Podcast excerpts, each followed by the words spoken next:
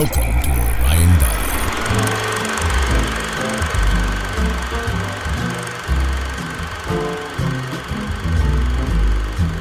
Hello, film fans. I'm Josh Wall, and frankly, I love movies. Welcome to my podcast where I dissect movies with fellow film enthusiasts and discuss why we love the medium as much as we do.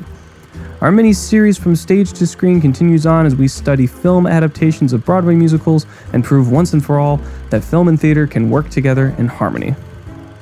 Megan Ort calls in from South Korea to talk about the Best Picture winning Fosse phenomena, Chicago.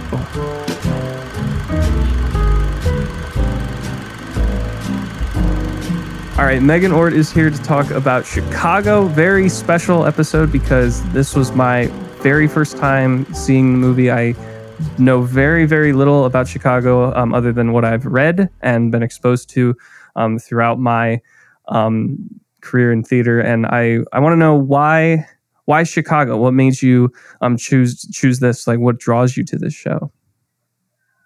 Chicago, the film, is one that I would recommend to literally anyone. I, I think of Chicago, the film, and think I'm proud that that is a film representation of musical theater.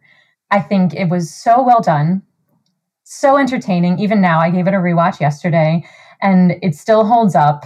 Also, strangely, so I thought of Chicago, the film, and I realized there is a parallel here. I did Chicago at Ithaca College. Oh, really? Yes. Amazing. Who were you? I played one of the cell block girls, Pop. Her name's Liz. Oh, awesome! wow, that's that's fantastic. Um, Yeah. and it, from what I understand, they there are some fair differences between the two, and uh, we can get into that in just a second. But I Absolutely. had heard I had heard so much about it, and th- I had so many friends that were so into the movie. And what was interesting was um, more people recommended that I um, watch the movie than necessarily go see the Broadway show, and that I had met more fans of the movie. And it was it's obviously um, got gained a lot of recognition when it first was released. It won six Academy Awards, including Best Picture, which is kind of unprecedented for a movie musical at the time in 2002. Um, what is your um, what what is what does the show represent for you necessarily? Do you have a very special connection to it other than being in it? Like what what has your relationship to the show always been? Well, I have to admit, I have never seen the show aside from being in the show. Mhm. so I've seen the, the film, I've been in the show, obviously read the script. So my first introduction to Chicago was the film. I believe I watched it at a little movie night with my cousins. My older cousins had had recommended it and we put it on and I was just enraptured and taken away by the beauty and the spectacle of it. And, and to be honest, I was too young to even understand the the parallel worlds that happen in the show. I was just I was I was razzle dazzled by it. I, I didn't really know what to expect going into it because the my only real exposure to it was obviously hearing some of the most iconic songs from it, obviously all that jazz and cell block tango. Um, but as the film was going on, I, I realized there were more songs that I had heard in passing or in like just performances at Mhm. like cabarets um, because of my because of doing theater through high school, and I was so surprised at the execution of it because there's so I, I almost feel like there's uh, something that you expect when you go into a movie musical. There's um, I, I'm always sometimes very weary to go in because of various adaptations. So we've talked a lot uh, about them on this show um, because of this series, like Fiddler on the Roof and Jesus Christ Superstar to Fame. Uh, what what do you feel? Uh, How do you feel about movie musicals in general of this size, like like Les Mis or Into the Woods? And what do you feel is the challenge? Is to like what gets lost, or this is quite a jumbled question. I Um, apologize. Yeah, Um, yeah, no, it's okay. The- yeah, there's so much to to explore there. Right. So, what are the main criticisms, maybe, of of musical theater pieces and musical theater films? Um, the unbelievability that you don't buy it. You know, like I, I've seen movie musicals where I'm like, oh, this song wasn't earned. All of a sudden, we're singing, and it's kind of sprung upon the audience. You're taken out of the story um, because it happens too suddenly or the style does not support bursting into song and dance. And I think that's what Chicago the film got right. They created a, a, device that enabled us to be transported in an instant to this vaudeville secondary fantastical world where all of the the songs take place. Very rarely in the, the film do the actors burst into song in the world of the real action of the, the film. Uh, so we have two worlds, and one in which is the fantastical musical side, and one is the more grounded in reality side. And they're able to oscillate between those two worlds so quickly and simultaneously so they can maintain the theatricality that is required to sustain those musical elements, those fantastical, um, out of this world elements that is song and dance in a theater piece. Yeah, there is a great challenge in that, especially with the believability. There, you have to um, really get the audience to be on your side to earn the breaking into song because in theater it's it almost feels completely natural um, regardless of what they're singing about. You could get away with pretty much anything um, in theater if they're once they just break into song. Like there it, it, feels like that's the necessary thing to do.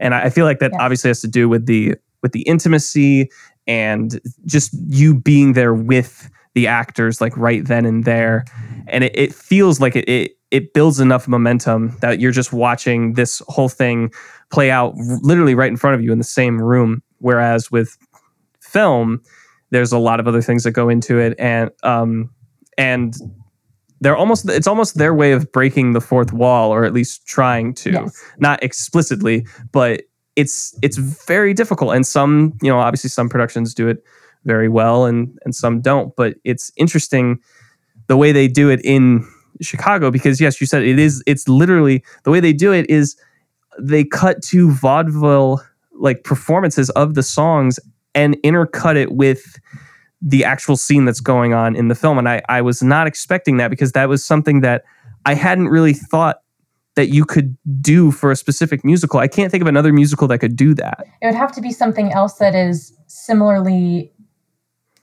Brechtian or fourth wall. Um, yeah, in the stage version, the actors are often commenting on the story through their songs. It's very obvious throughout the musical that the actors are players, um, commenting on what they're doing. But yeah, so I think that's what enables the film to to oscillate. I'd have to think hard about another musical that would be similar. I'd imagine another Fosse musical, um, Pippin, could play like that as well. Are you familiar with Pippin? Yes. Um, yeah, that that that would be interesting. I mean, I know that Pippin well, I I wrote in my notes actually in one scene when they're doing the uh, when they're playing out the courtroom scene, it actually turns into Pippin almost when the uh, when the mm-hmm. circus rings come down. It just made me think mm-hmm. of Pippin. Um, I, I, don't. Yeah, I, I, I, guess you could do it with Pippin. I was kind of thinking more shows mm-hmm. that are mm. more vignetted, like that feel as though it's just oh, performances true. of certain songs, like. And I, this gets into what yeah. Chicago the musical actually is, um, and what that represents, because it, it premiered first in 1975, directed and choreographed by the great, legendary Bob Fosse, and um, was then revived to the uh, in 1998 and became the longest running Broadway revival in history.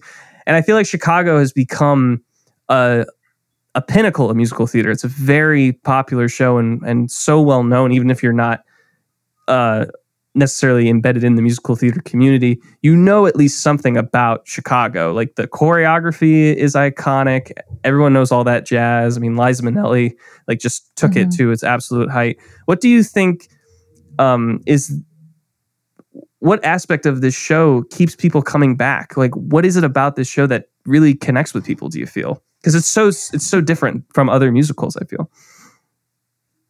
Yes Wow. Are we talking about the film or the theater piece? The uh, the show the show itself.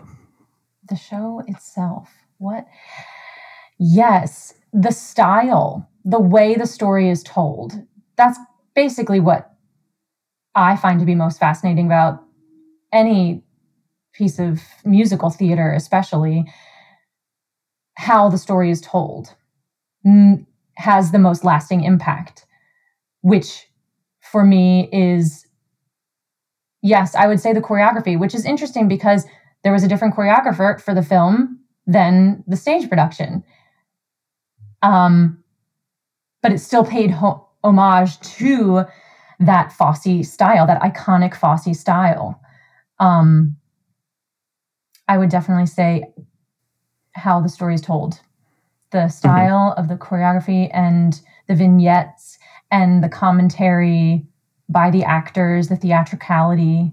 Um, Yeah, it, it does seem that it, by checking off those boxes, like the way that it's told directly, like speaking to the audience, the actors are players, like very clearly telling a story, and the absolute sensationalism of the choreography kind of checks all of the boxes of a classic Broadway musical. Like you see like elements of like all of those in so many different musicals, but the way that it's told in Chicago is is sing, is singular to the show, if that makes sense. It, um, but there's it's very clearly a great representation of what Broadway represents. I feel it's it, it's a it's a classic essentially is what I'm trying to say. yes, yes, I would agree. what what do you think is like is special about theater that sets it apart from from film because obviously there are in many examples of films that try and emulate the success and glamorization that um, Hollywood or New York bring. I feel like theater be, have became this huge symbol of success and so specific to New York that we all can recognize it. Like, what do you feel is, excuse me, makes theater like such a sensation and an art form like by itself that people want to flock to? Well, that question feels very, very relevant to this time where there isn't much live theater happening, if any. Mm-hmm. Um, and I've been finding myself re- realizing, re realizing how important theater is and how it functions. It's an important exchange to tell a story in the same room as your audience and to feel that exchange. The experience of watching a theatrical production is very different from watching something through a screen. There's a sense of of community and ritual and energy exchange that happens in the theater that does not happen when you're watching the same story being told on a screen. Um, an acknowledgement that we are all gathering in a room to suspend disbelief together and agreeing to that that sort of contract. And there's a, a a trust that goes both ways. Like as an actor i trust that the audience will will go with me and and vice versa. And i'm not sure the, the i've never explored all that seriously trying to become a, a film actor because there's something so special to me about having that real life, that real time exchange. It's imperfect. And as an actor, I'm in charge fully of how what happens with my performance. Whereas um, in that moment, and it's fleeting, you know, mistakes happen, and that's what makes it unique. Um, and I think there's a that understanding from the audience too that what I'm about to experience is fleeting. I can't press re- replay or pause and and there's a heightened sense of attention paid because of that. And I think there's there's a lot of magic in that. And that's why people go to the theater because you can't get that anywhere else. I love that it also though obviously it is very sensationalized and um, can do great things to manipulate reality. It's also grounded in reality because of you know because of almost the limitations. You know, you can't do everything on stage that you can do in film, obviously, because it's real life. There's um, there's no magic of you know special effects or certain things like that. But that grounds it in reality i feel and makes it more human because like you said you can mess up and that mistake um, while in the moment you're like oh, that actually made your performance uh, the whole performance more special to the audience because they only got to see that. No one else did. Um, mm-hmm. and it, it feels very feels very in the moment. And also i've always loved that if anything that this quarantine has taught me personally um, is that is how much i love uh, escapism in mm-hmm. in my art like i i love that and not even just specifically to chicago but uh, theater is you are able to literally st- like walk off the street and step into another world entirely for two and a half hours um, whether that's mm. an, in, a, in a tour or um, or broadway or even just a local community theater production you are just it shuts out everything. And sure movies can do that too but theater just feels so different. And and I, I love that. It, it's it, it's almost it's almost addicting in a way to get that to want that experience over and over again. Yeah the full immersion. Um and there, there's something about the audience is watching the players but to some degree the players are watching the audience as well. Not not nearly as much but the you have to behave a certain way and and bring your attention and channel it when you step into a theater. You're in a public sphere. And and that that heightens the stakes that heightens the energy and and creates a more all-encompassing experience by being in that space together by stepping in and and stepping away from the world yeah the the stakes are definitely raised um, for sure but mm-hmm.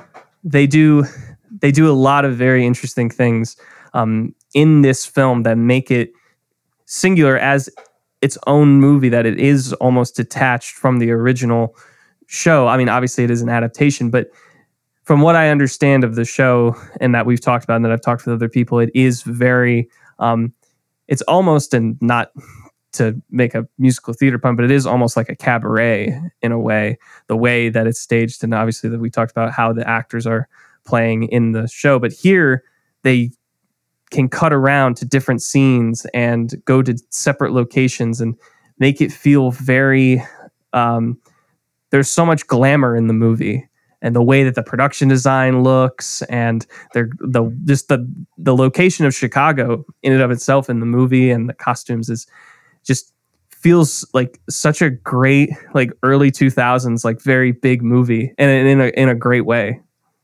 Yes. Yes i i would agree. I i so enjoyed that full exploration of of that sense of place of the the cuts to various costumes and and props. And um yeah the design is, is so spectacular. Whether you're in the the vaudeville world or you're in in the, the real world um that that sense of of design and continuity is, is all throughout and and just so heightened and beautiful. Absolutely. So with that why don't we just dive right in to the critical breakdown Well, I'm I'm curious. I would like to know, do you consider yourself to be like a movie person? I love movies.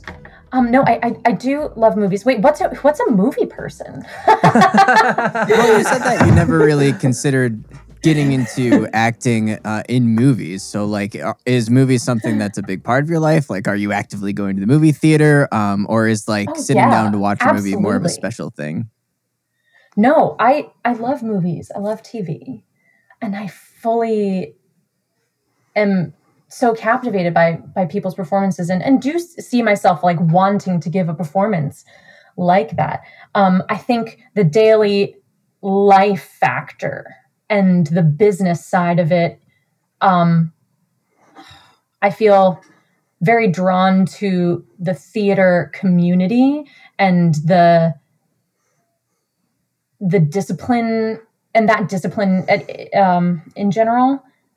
I know I can't fully speak to what it takes to being a film actor. But they I know they don't have to do 8 shows a week. And that structure of a, being a theater actor, doing 8 shows a week in real time, the discipline is different, the focus is different, and it requires being in a community that supports one another kind of at all times. Like I the lifestyle is different. Whereas if you're a film actor, it's more isolated. And really, I think that you have a bit less control over what the final product is. I mean, you're not the editor, right? So you you show up and somebody else decides how it's told. Whereas theater acting, I feel I have control's not the right word, but you know what I'm trying to get at? Like um Right, because like on a movie set, yeah. a director can say, "Let's do this scene over and over and over again until you do exactly what he wants." But in the theater, mm-hmm. like you get out there, you're on stage, and now it's your show. Yeah, and and I definitely must defer to to my director and choreographer um, for for notes and things. But in the in that moment, I'm the one giving the final delivery of what the performance is and I really enjoy that. I really enjoy that part of being a theater actor and being a part of that exchange and feeling the energy from the audience in real time. Um, yeah, there's so there's so many reasons I love being a theater actor, and I would never discount like wanting to do film acting at all. Uh, there's just something so so wonderful about being a part of a theater community. I, I also I also love the idea that as as a theater actor, you you obviously like film actors and theater actors obviously will do something over and over and over again to um to prepare and really work out the kinks. But once a scene is filmed, you know, you got it. Whereas with theater, you're continually building and finding new things like each night and going deeper and deeper into a character. And that feels as though it's constantly changing, almost as though your work is never done, but is still growing, and you yourself are growing. Mm-hmm. Yeah, and and to do that with an ensemble of of people is is really powerful. Also, it, I feel I gain a sense of of ownership as a group of creating this world all together. Um, the ensemble aspect is another thing that I I really cherish in the theater there is a definite community and, and camaraderie there that is, mm-hmm. um, that is really unlike any other medium because I mean you obviously can make make the family vibe for television and, and film, but with theater there's so many moving moving parts to just get you know a, like a dance number going and everyone has to be doing like very distinct like movements for example and everyone has to play off of each other for energy in such a different way. And obviously, again, not to dis- not to discredit or like talk down on, on film actors, but it is completely different, and it mm-hmm. seems more difficult. But I do know, like, if I was to be an actor, I would absolutely love to do musical theater because I do love that discipline. I love the eight show a week idea. Um, it, and I I love the space of theater for sure. So, like you said, there are there are clearly different they're completely different lifestyles yeah yeah th- that isn't to say i would never try it but but the theater keeps me coming back and and that's where where i'm at right now. But no i for the record love movies. I do too just so you know. Um, i want to start off the critical breakdown with a quote because i think it perfectly encapsulates the the brilliance that the director Rob Marshall um, implemented with this movie, and it was it's from um, Tim uh, Tim Robey, a writer for the Daily Telegraph, um, and he said that. Uh, this particular Chicago makes the most prolific use it possibly can out of one specific advantage the cinema has over the stage when it comes to song and dance. It is a sustained celebration of parallel montage. And you get that instantly in the opening scene with all that jazz and the fact that Catherine Zeta Jones's character, um, Velma, is introduced just by her walking from the street into uh, backstage. And as she's performing, you see her, and then we meet Roxie with uh, Dominic West, and I was blown away that they were doing that because it's like, oh my god, we're that is a brilliant way to introduce these characters. One is at their absolute lowest, and the other one is at their absolute highest, and they're gonna meet so soon in the middle. I was I couldn't believe it. I had I never would have thought of doing that for a musical. First of all, I saw that quote and almost wrote it down too. I fully agree. That is it. That is what Chicago is. Yes, the parallels are so clear and the contrast between the lows and highs either the low and high of the vaudeville world and the real world and how they they interchange and between characters and and it's highlighted through the medium of film that i don't think mm-hmm. could be fully realized in a theatrical production absolutely and that's the way that the chicago film takes it to the next level well there's so much energy in just about pretty much every scene. Like there's no moment is dull. Like the camera is moving at so many different angles and yes.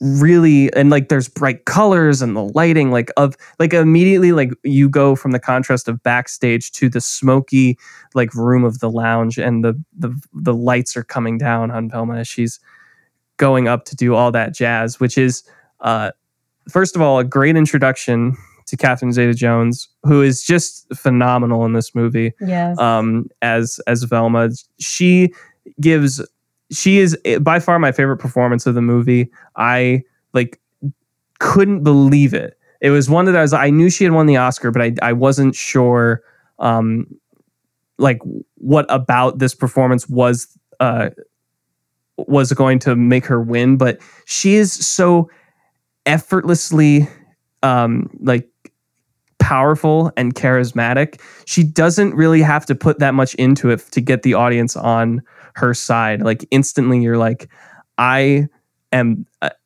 I am willing to listen to everything you say and I will watch everything you do. She is just she has this power. Absolutely. Absolutely. I agree.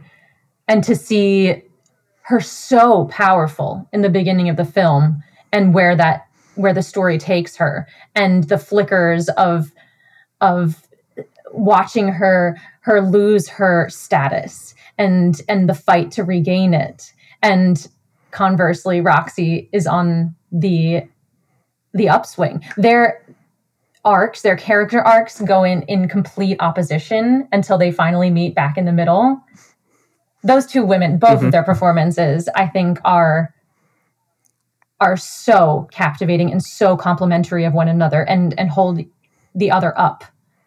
And in, in equal and opposite um, you know reactions. This is by far the best performance i think i've ever seen out of renee zellweger. Mm-hmm. she's fantastic. Um, she has an amazing voice.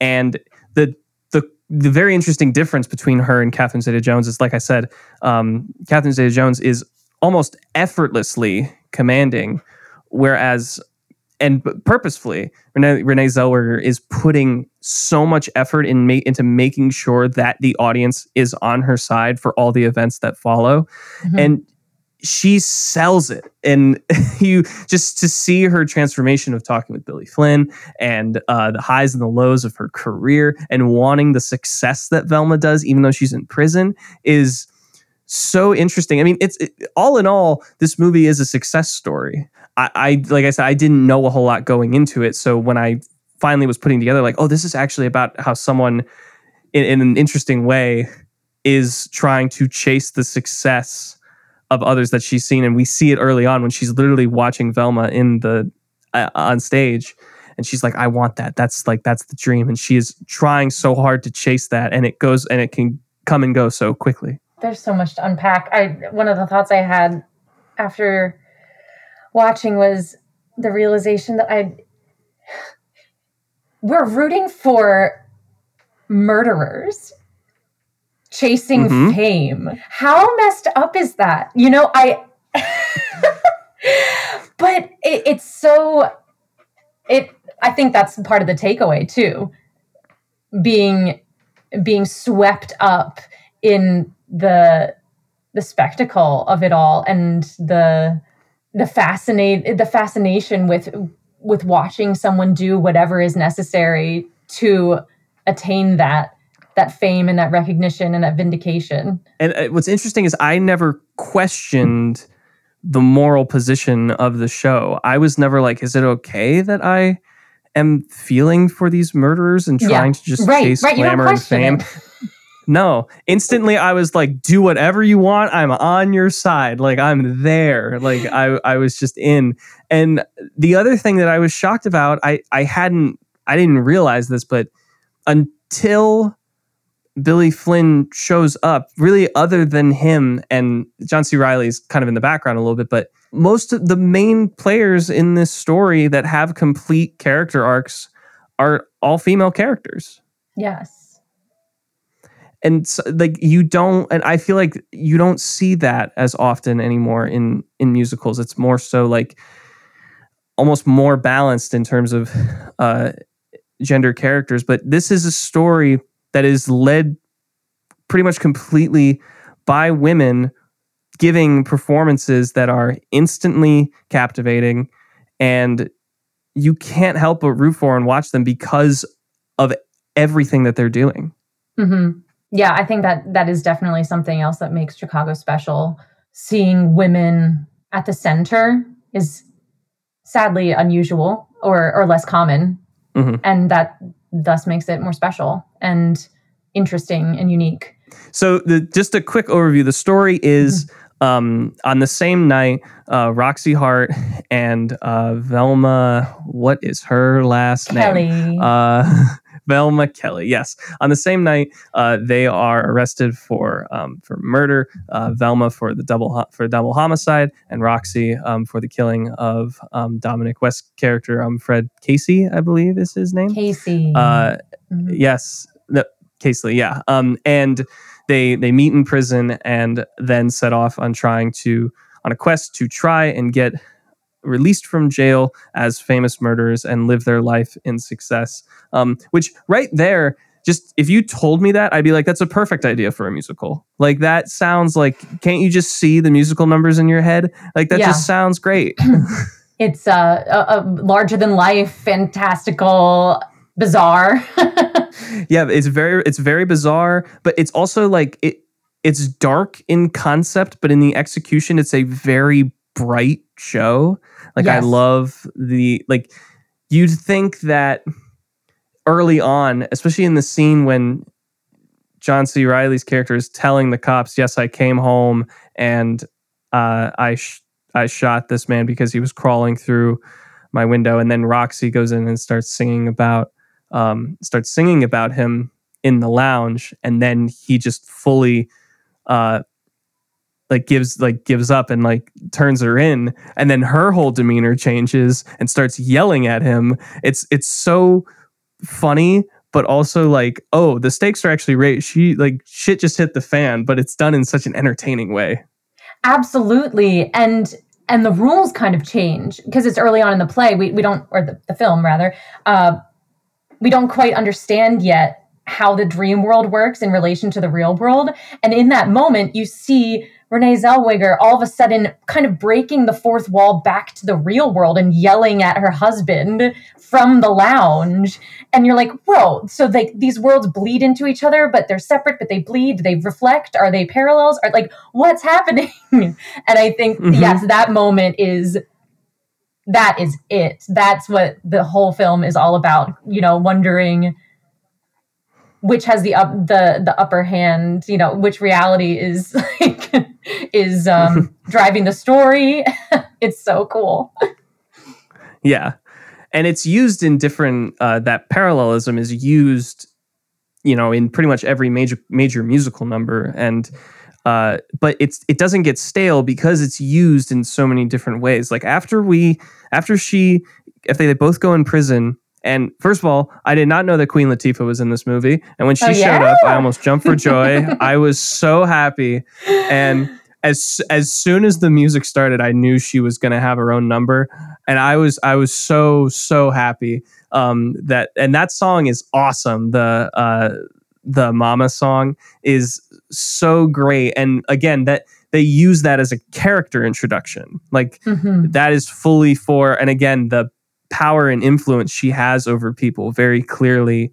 Um, she is running this entire operation and can make or break the lives of any inmate in that prison. And instantly you're like, I want to see uh, the relationship that she has, obviously, with Velma and Roxie, because it's it's going to be like a clear turning point for the whole for the Mhm. whole movie. And she is just so awesome. Like I, I love her voice. She just has this unbelievably professional look about her, no matter what she's playing. Like she Mhm. just has this like little slight smile, very um very thin eyes, but you could just always see and instantly connect with her. I, I love Queen Latifah.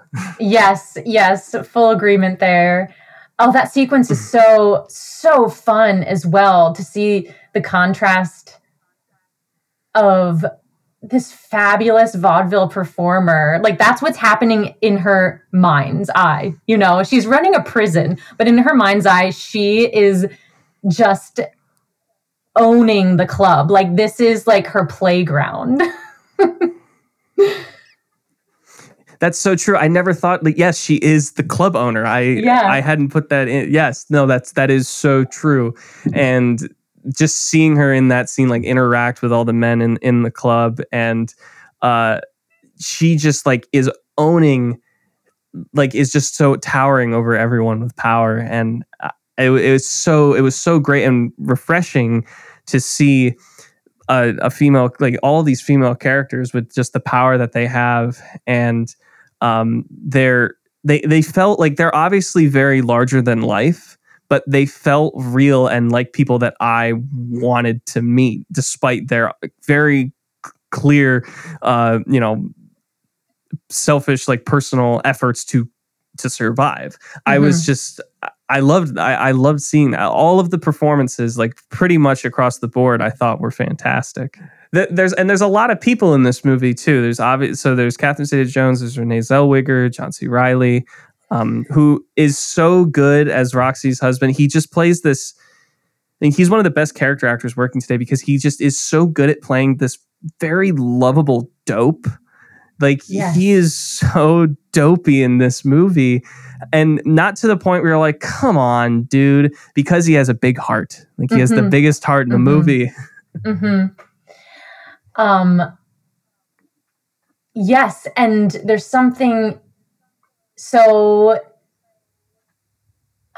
cool about how he inhabits that character without bringing too much self-awareness as an actor to what he's doing. Because if he were to bring any level of self-awareness or playing to the audience or playing for laughs we we would lose it. We'd be taken out of it. And it's simple and clear and and um yes just as you said just dopey and big hearted and sincere it's absolutely sincere even when he when he's playing the sad clown he's like it's complete sincerity that sells it Mm-hmm. I loved the Mr. Cellophane scene. Like that was so good, and it was what was what was cool to see is that I mean, obviously, it's just I had never seen John C. Reilly like fully give a performance like that before in terms of singing because like he had been in at the, around this time he had done Magnolia and then just a few years later had done uh, Step Brothers and all those famous comedies. So it was it was quite the different performance for him in terms of what I had seen, and I, I knew that he had range, but I didn't know that he could, you know, sing and do that character performance as if he was on stage. And what's great about that scene is you totally believe everything he's saying because it's such a perfect representation of his character. And though that song may not necessarily move the story forward per se, it is perfectly telling you like I'm just a guy who's literally just almost not there. And parallel that with Billy Flynn just continually calling him fucking Andy when that's not even like close to his name. You like just feel so bad for him because he's so desperate and wants to help and gets Billy Flynn to be um to represent Roxie. I and the fact that like I'm fairly certain the way they filmed that, like no one else is in the theater when he's doing that. Yes, He's yes. just completely com- There's one bystander who who seems to be like I don't know a technical worker or a producer, just like just, not an audience member, and there's someone there. it's so sad and funny. Mhm. oh gosh, and yeah, yeah, that's perfect, perfect casting right there. I think perfect casting across the board. Obviously, wow. my only issue with casting and, and it's a little bit of a it's a bigger issue just because he has such a big part uh, i personally have never really liked richard gere all that Mm. much i don't really know i don't i honestly don't have a good reason as to why i've just never been able to connect with him that well and i felt like he he does what he needs to do to suit the role but i kept i kept thinking like who who else could have done this role and i was just kind of thinking like around this same time so this was 2002 and i was kind of just going back through like the the miramax library because the miramax produced this movie Mhm. and I, I was thinking like someone like I, and uh, just because of his performance in talented mr ripley i feel like jude law could do billy flynn really well Oh yeah. obviously he's younger at this point he was only i think he was like 30 or something but um so obviously much younger but couldn't you see uh jude law tap dancing and doing a courtroom uh appeal like i i i could Mhm. totally see that Yes. Yeah, now that you mention it, perhaps perhaps Richard Gere could have given a better performance or there would have been somebody better suited for the role. Yeah, there's there's something a little muted about his delivery that probably works mm-hmm. in a lot of worlds and a lot of films but there's something about the character Billy Flynn, which it started to come out in his courtroom scene a little bit. Um, I, I was like on board with with Richard Gere's um, theatricals in uh, Roxie's trial.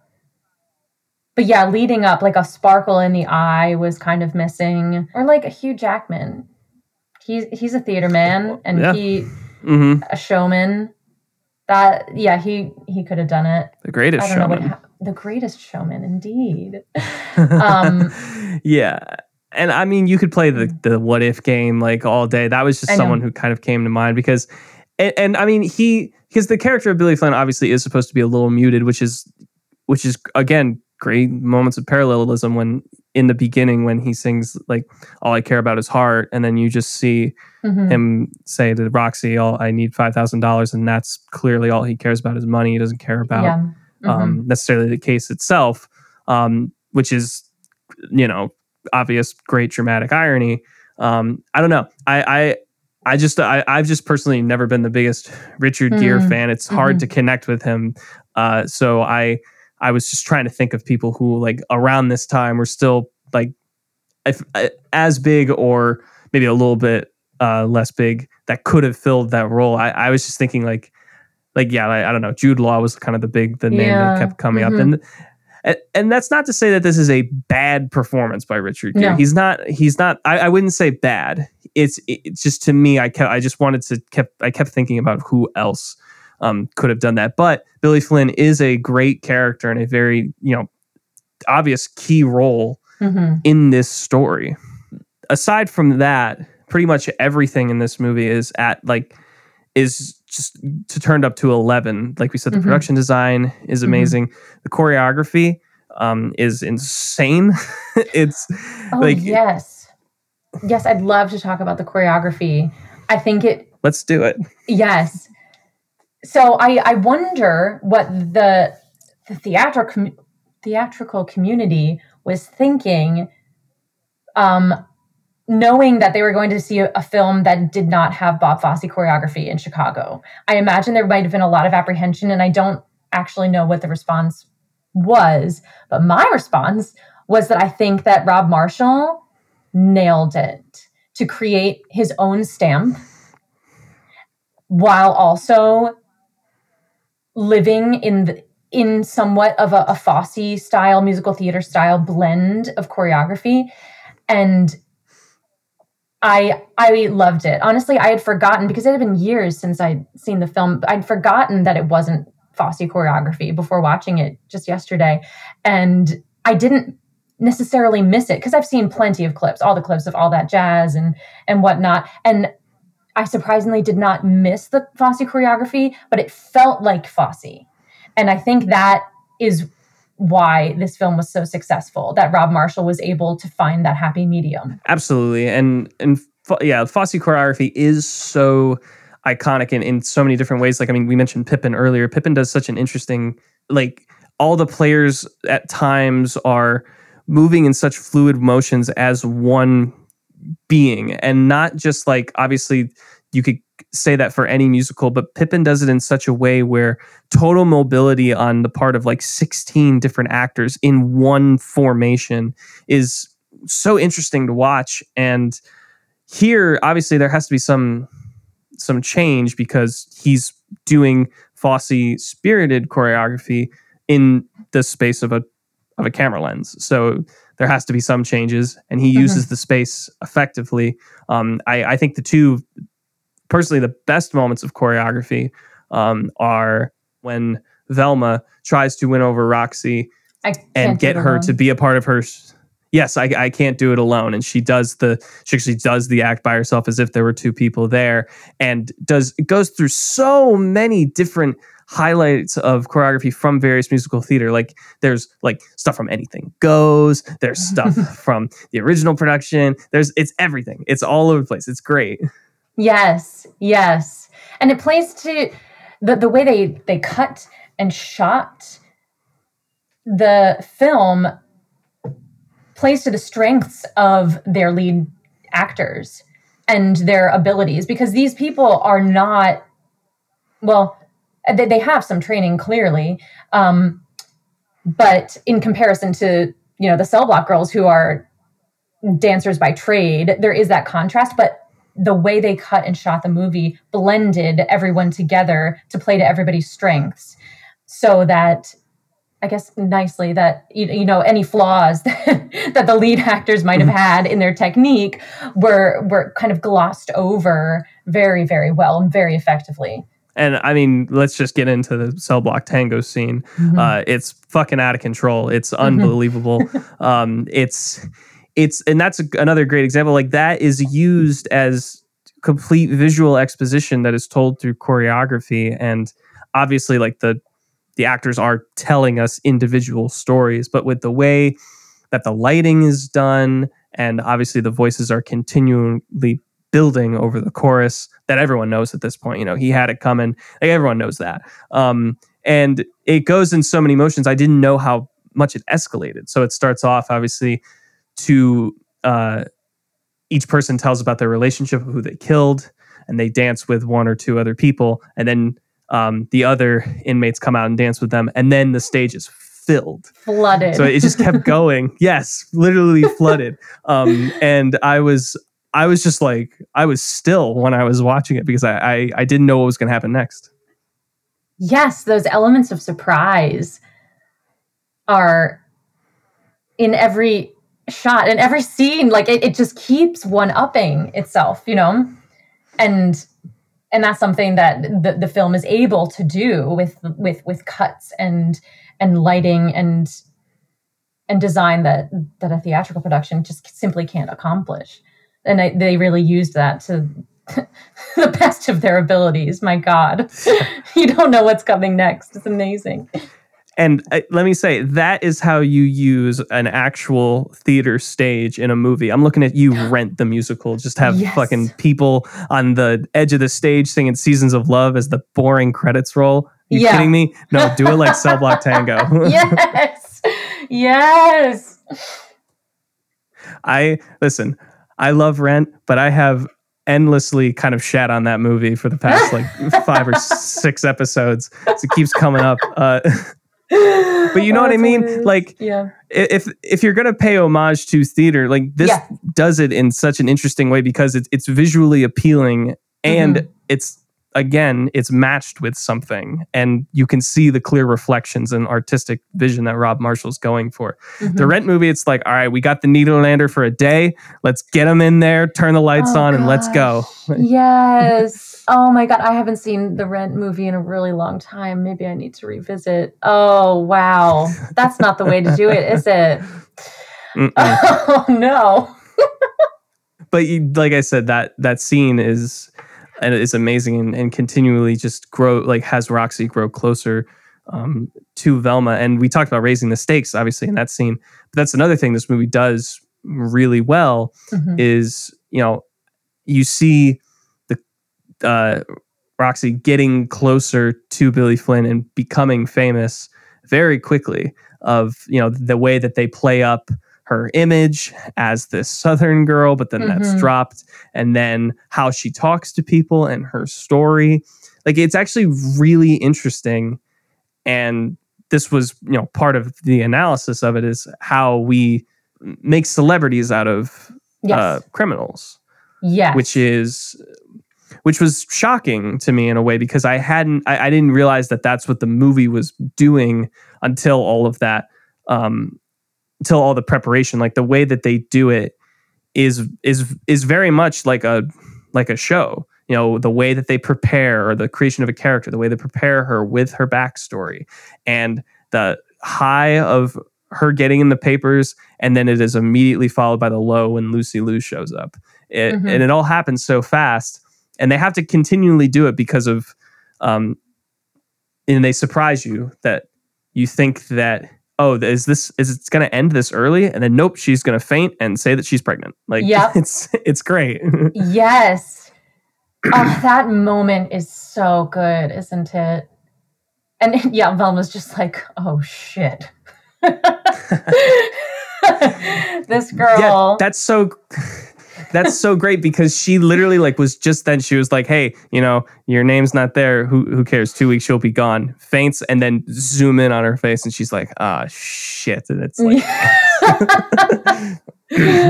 the one upmanship.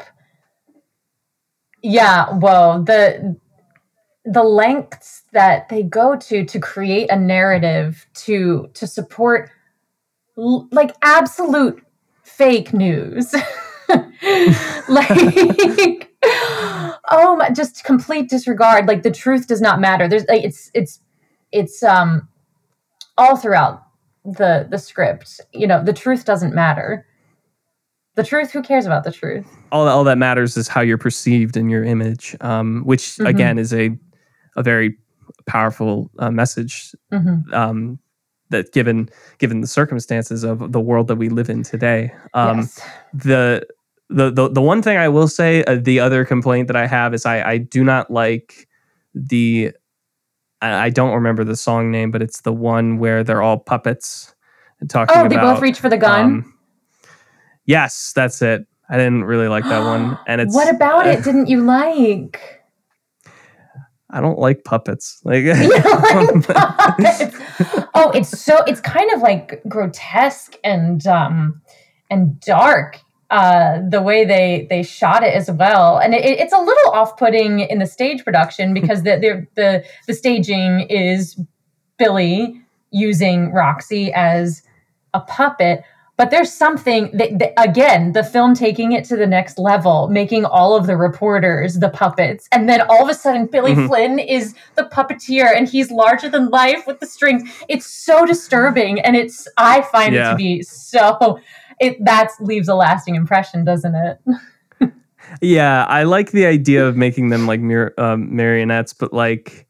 I don't know. Keep it in the Bye Bye Bye musical, like or um, music video. Like, oh I- my I'm god cool with that. oh yeah it was very bye bye bye a little bit stolen oh yeah they're, they're, they're- yeah a little mm, um yeah but it was it was weird just to see i don't know it, it was well first of all one issue is that richard gere is doing this kind of on off new york chicago accent kind of thing throughout and it, it's escalated so much there that it was almost annoying and it was very scary to see renee zellweger pretend to be a ventriloquist dummy Mm. um, honestly, like the look that she has on her face throughout that, and just Richard Gere holding her like by a string in her back is again, it, it's it definitely leaves an impression. I was like, oh my god, like Oh, I think it's even made stronger by the there's an added bit with Velma and Roxie right before that scene. Velma says something to the effect of don't let him tell the story or like don't let him take the reins and setting it uh, sowing a seed of resentment in R- Roxie that is not in the stage production. And I think that was a really smart and interesting move for the film to know what might be happening underneath the facade that that Roxie has, and then those those flickers of of being out of out of her um, league to try to speak to the press. She's not ready. She's not ready to do that yet. She hasn't learned the ways quite yet. She still has to be a dummy in order to succeed. right. Oh, weird. It's Mhm. so weird and creepy.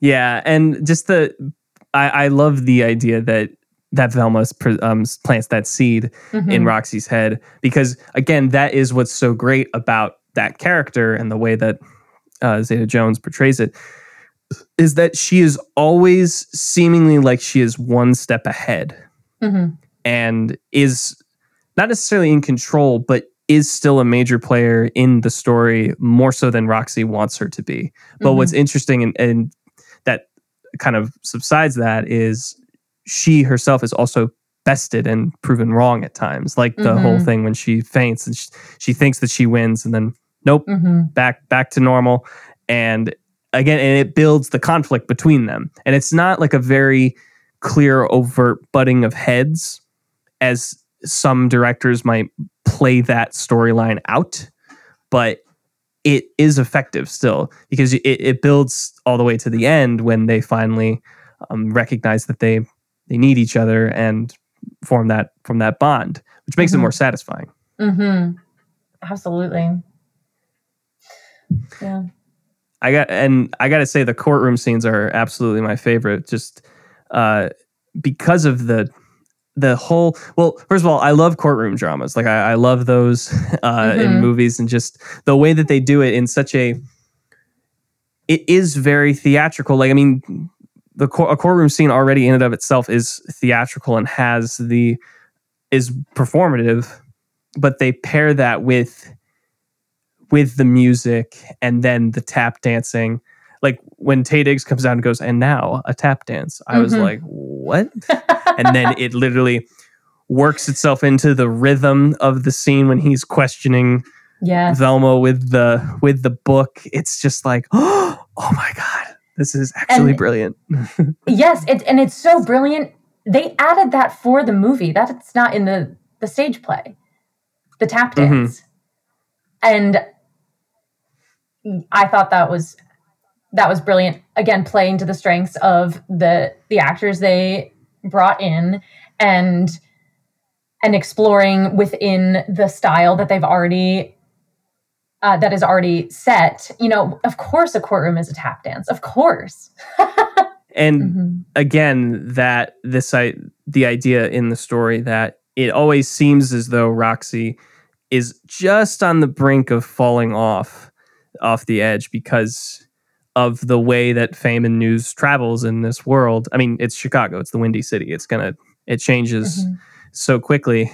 Um, but th- and then when you know Velma is on the stand, you you think like, oh, this is the end. Like this is gonna Mhm. be where everything falls apart. Because I love that they set that up with earlier in the film. She's like, I write down if I have a thought, I write it down in my diary. And then that comes back later with, as evidence, which is great because it, it sidelined me. I wasn't, I, I had completely forgotten about it Yes. and it actually is used uh, effectively and has a secret to it because we find out that Billy Flynn like uh, he Planted it. wrote that and Yeah. yeah. planted it he did it for himself again Yeah. a selfish move but did it to help it helped Mhm. Roxie regardless and it was just like oh my god that's so smart like that's actually like really engaging and I was not expecting that and even though she gets off just right as they th- are throwing the papers saying she's innocent, Mhm. another person gets killed right outside the courtroom, and her Yeah. story is just lost.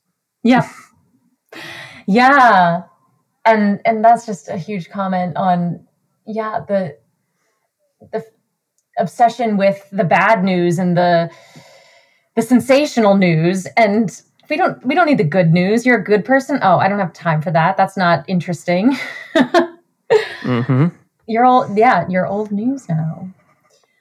Um Well, it's the you know it is the idea like if, if it bleeds, it leads, and even mhm. though she pretty much got what she wanted, she's out of prison now and can go home to um, John C. Reilly. She very like she clearly lost. She didn't get what she wanted, and she's auditioning for vaudeville, and they don't give a Mhm. shit about her. Mhm. and and it's so gr- the ending of this movie is so good because of th- it's literally they this is what it's been building to finally seeing these two powerhouse players on stage uh dancing and singing um the final song with just expert choreography um what's the song they say? Uh i move on. That's or um nowadays nowadays. That's right. Nowadays yeah.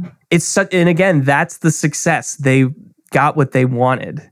Mhm. and it, it's so satisfying and they ended up being able to do it together and how they actually needed each other and not um not worked in opposition of each other. Yeah.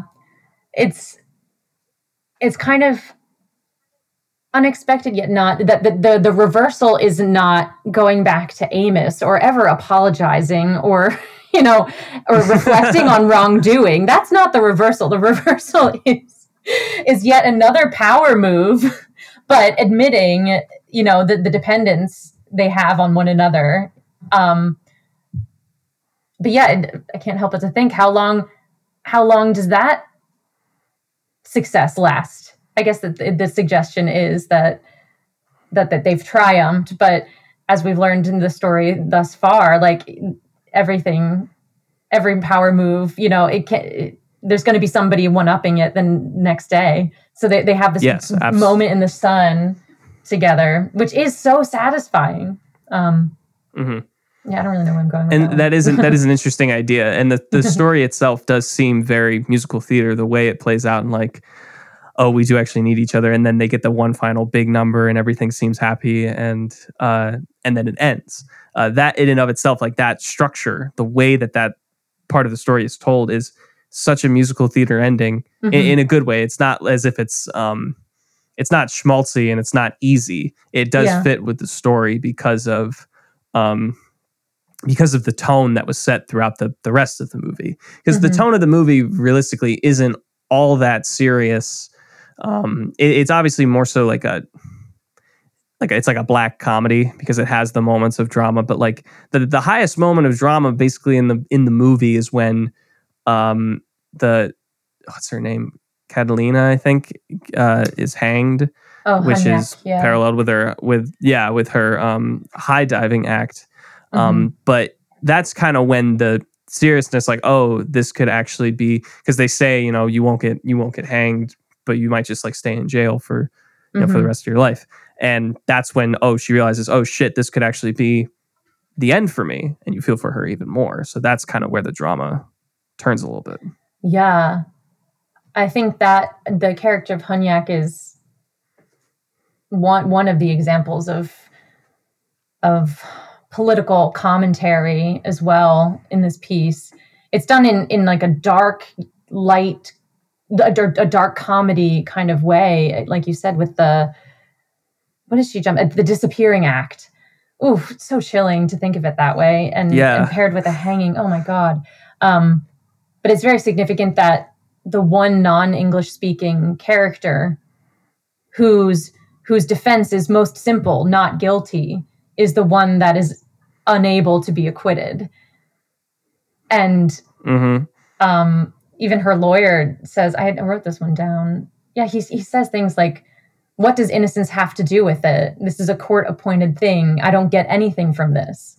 Like, meaning he, he doesn't, you know, if there's no incentive to to make money, then this, you know, defending this life is less valuable to me than defending other lives. I don't care what the the defense is. It's a I care what the money is. And and that's just chilling when you take a moment to to see that um yeah, the character of Hunyak, I think, is is crucial to the message that Mhm. parallel just to, to show the dark side of of all of that, and then and then thrusting us back into the the the pursuit of fame. You're like, whoa, what just happened? Oh wait, no, Roxie has to be famous. like, whoa, it plays with you in that way. Yeah, and we should just probably get into analysis now. That's a great jumping off point. So let's go to analyze this.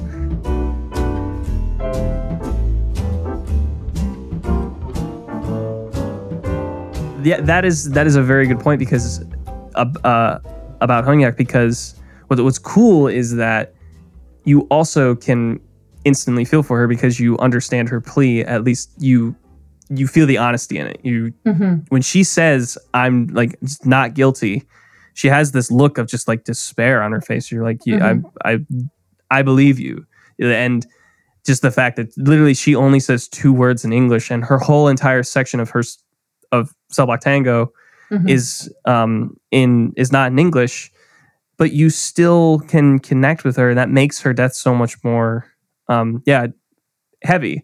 And and we've talked about how the you know the way the film ends. What's what's interesting about certain um musical the um m- movie musicals is some shows like will take the take the leap and end on a on a more somber note like we talked about like like fiddler on the roof and west side story both kind of do that they end on a Mhm. uh, a more unexpected, darker turn to get their message across more. Um, what's what's interesting about Chicago is it kind of does it in the opposite way. Mhm. Is there's very clearly the message about how you know how we glamorize criminals and become attached to them in some way because of the press surrounding them and they become characters like there are dolls made of roxie Mhm. and like that's insane to think about um and but it, it wraps the message up in this more entertaining way that it and the message doesn't get lost it it makes it more digestible in a way Mhm. and not that that's a demerit but it's just a different way to go about it I wonder if they had ever considered ending it on a low note. yeah, what would have happened if if it had ended differently and and more like holding up the mirror kind of way as opposed to continuing to razzle dazzle us as an audience. No, I, I don't know if it, it would have worked honestly Yeah. like what, what what makes it work in uh in something like in something like fiddler is it feels very real Mhm. and the seeing the family just walk away from Anatevka with no idea of where their future is going is important for that message because of how a legitimate kick in the stomach it is. Mhm. and you have to think about this is something that happens whereas this feels a little different. It we want it to end happy for both of them. I think we're kind of rooting for that to get the success because at the root of like i said at the root of the story it is a um a drive for s- success. Mhm. and by ending it on a flashy note i don't think it muffles the message yeah, Um, yeah. it delivers it differently, but it doesn't.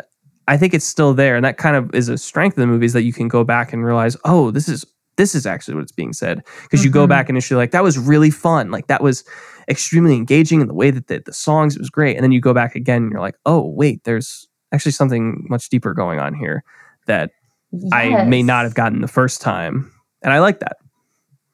I do too, because the the general impression we're we're left with is is uplifting. You know that that standard classic musical theater element that that people yearn for when they go to the theater. And then as time goes on, the reflection starts and thinking about oh what what was the show actually about? Oh, that happened. Oh, that and it kind of sneaks up. and just thinking about it in terms of success in a career, how quickly your image and status can change Mhm, instantaneously. mhm. The fact that they work so hard on crafting this image of Roxie with her the way that her hair is done, the way that she speaks, but then it all goes away very like uh, Billy Flynn has such a great quote towards the end when he leaves and he's like, "You're flash in a pan." Like that's great. Like that is actually like Mm. a perfect encapsulation of what uh what the what the success and image that you have is like just flash in a pan like immediately gone. You're like Mhm. light for such a brief period of time and then uh just evaporated and pushed to the wind. Hmm Perception is everything, and the narrative you're telling is everything, and and it's a com- it's a competition for yeah for who who's got the well my my brain's got starting to get a little scrambled. um, I would just agree with that. That's a great quote. Flash in the pan. perception perception is everything Mhm. for sure in this movie and the and it does reflect on us as a society is like we sure we understand what these characters are doing and are on their on their side but and when you get to the the bottom of it like as as a fact like what they're doing or what they did is wrong but you still want them to succeed and want them to get that to get that goal. And because their drive and their desperation is what pushes them forward. Because really th- th- that's all that Velma in particular has. She has nothing else besides who she is as an as a performer. And you want her to get that back. And these aren't like wealthy people as well. I think that's something else that the the contrast of of the worlds highlights, especially in like the Mama Morton scene, like the the wealth and flashy culture of the roaring 20s didn't apply to all people clearly. And and these women who have committed the crimes are are are seeking to better better their lives to be famous to be vaudeville stars to, to to attain that that affluence and and recognition. Yeah so i think that's another part of it that we're we're rooting for for roxie and velma. We mentioned earlier how fast the perception and uh, the the crave or craze of a um, of a character just goes away instantly is kind of representative in our society of um, important issues like uh, will become like a big part of the mainstream culture and in the zeitgeist, but then will eventually fizzle out and then we'll move on to something else. And I feel that that is one thing that's incredibly resonant now and something that we are trying to be more ca- cognizant of with the um, at the time of filming this with the Black Lives Matter movement Mhm. the the idea that we have we have put some attention towards that cause but then eventually it just ends up fizzling out until something else happens and then it resurfaces and that could be said with a lot of you know social political issues but Mhm. that is one thing that i feel is extremely relevant now is that it, it sure we're giving attention to uh various like in the movie various cases and instances but those other stories like velma's and roxie's they get pushed to the side and completely forgotten about while those stories are still uh important unfolding and yeah. uh, yeah and unfolding and they have consequences after the fact that no one else besides the audience really understands and really sees Mhm. um, and it's that part of it is depressing in a way because it feels so real but that's where i feel the movie resonates Yeah. It, it time and time again we see in, in the story that those who have money are rewarded, those who have who who start the most fires are rewarded. I'm sorry. It's so it's so interesting. We, there's protests that happen every week here. Can you hear that on my audio? Ah, I might Yeah, have to we can hear that. window. Yeah. Oh, shoot. Yeah. To, to to not yeah. Don't believe everything you hear. I, I to- no, I totally agree that the and we see that obviously play out the, you know, what the media perpetuates and um, the stories that we're told, and we may not get the full, the full effect or the full, like all the information needed um, to move, to move forward. We see that time and time again, and it's interesting how many like how much social political commentary you can find in musicals that are Mhm. embedded in other other stories. I feel like we've talked about that pretty much on like almost every episode of this Yeah. of this series, and this one just uh, as a as another shining example. So to round this out, uh, let's talk about. We got to answer the big question: How does Chicago add to your love of movies or theater? Basically, how is this an example of what you want to get out of certain works of either theater or movies? I love that there are strong female lead characters in the story. We can always do with more of that. I love the adaptation of this film because I'm, like I said in the beginning, I'm very proud to say that this is a representation of my loved art form.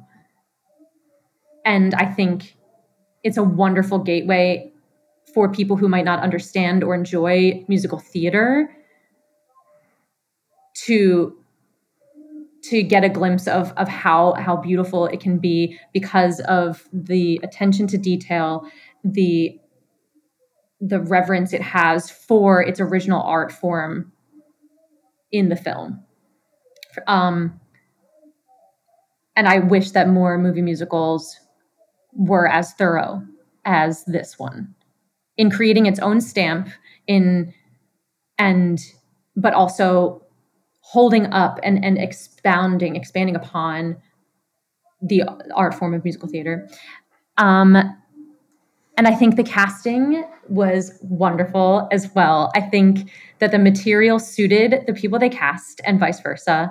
And the way they shot and choreographed and edited the movie highlighted them and they passed you know? It, it's so hard to get stars that are are like film famous that can also um, do justice to the musical theater performance style to dance um, to singing. And I, I think they really nailed it there.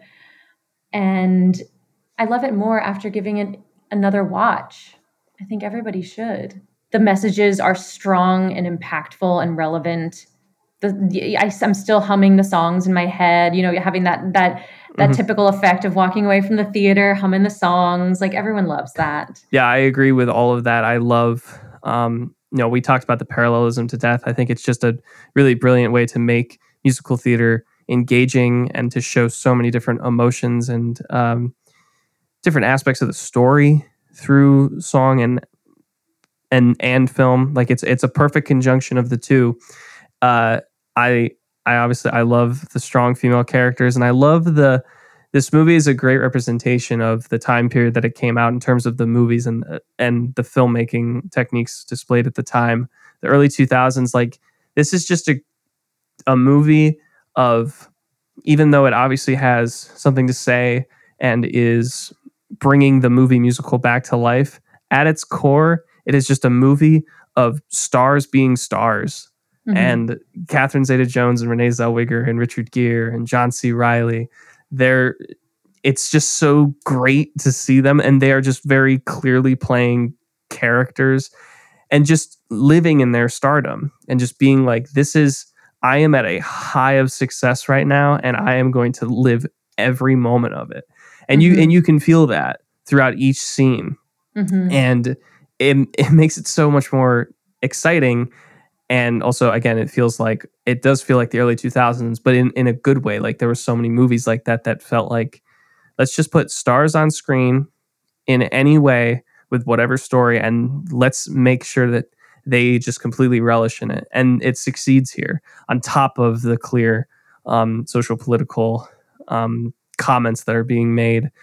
Uh, and also uh, just another great thing about yeah theater when you discover a new show because like i said this was my first real exposure to it and you kind of think about all the songs and they get stuck in your head or they're like oh i hadn't really thought about musical theater um, or this type of music being used in a show because it's vaudeville. It's a little bit of a mixture of like Cole Porter, um, and uh, I mean, obviously the great shows of uh, Bob Fosse, but it it just feels it's just so great to uh, to discover that new that uh, new sensation like that, and Mhm. I I love any time that that happens. Mm-hmm. Yeah, it's not a, a style of music that I would necessarily opt to put on my Spotify, but yeah, the, using that um, the sounds of that time period, the style of the of the twenties, Tin Pan Alley. Oh yeah, all those instruments that we don't hear in our pop music. It those Mhm. that those elements kind of transport us to to a different time that that escapism that you were speaking about earlier that this movie and the show creates such a world that is that that invites you in you know breaking the fourth wall just invites the audience in to to engage and feel like oh like i know i'm not being watched. I'm watching this through a screen but you you almost feel as though you're in an audience. You know you're in you're having Yes. that theatrical experience at home. So i really enjoy that about this film. I couldn't agree more. Thank you so much, Megan, for coming on the show.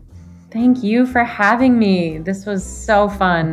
I love talking about musical theater